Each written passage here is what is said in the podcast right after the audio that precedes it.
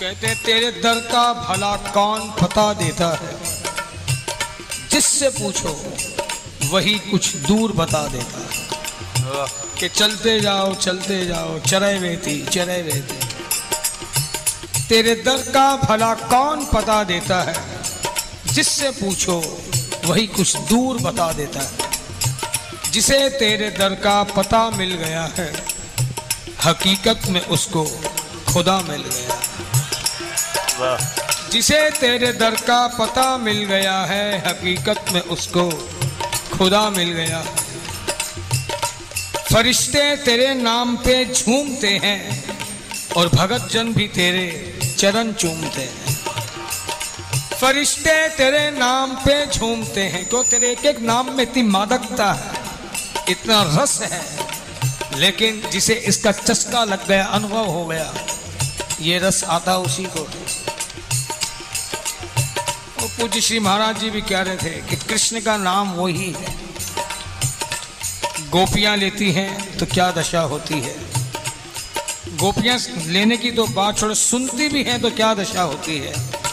वही कृष्ण का नाम जब कंस सुनता है तो क्या दशा है उसकी?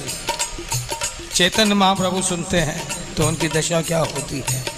और हमारी दशा क्या होती है? नाम वही है, डोज वही है, रस वही है, लेकिन अधिकार हम अभी पात्र नहीं बने, इसलिए वो बात बन नहीं पाती। जितनी भी साधनाएँ हैं, पात्रता का निर्माण करना, ये साधनाओं का उद्देश्य है।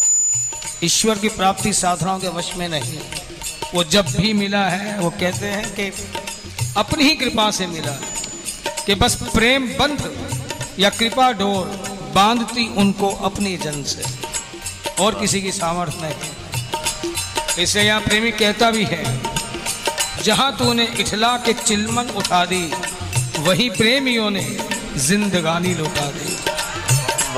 जहाँ तेरे मन में आ गई कि थोड़ा सा पर्दा हटा लूँ बेनकाब हो जाऊँ? वही प्रेमियों ने जवानी लुटा दी। इसलिए प्रेमी कहता भी है जरा जब मस्ती में आ जाता है कि इससे पहले की शराब आए, इससे पहले की महफिल में शराब आए, क्यों ना साकी ही बेनकाब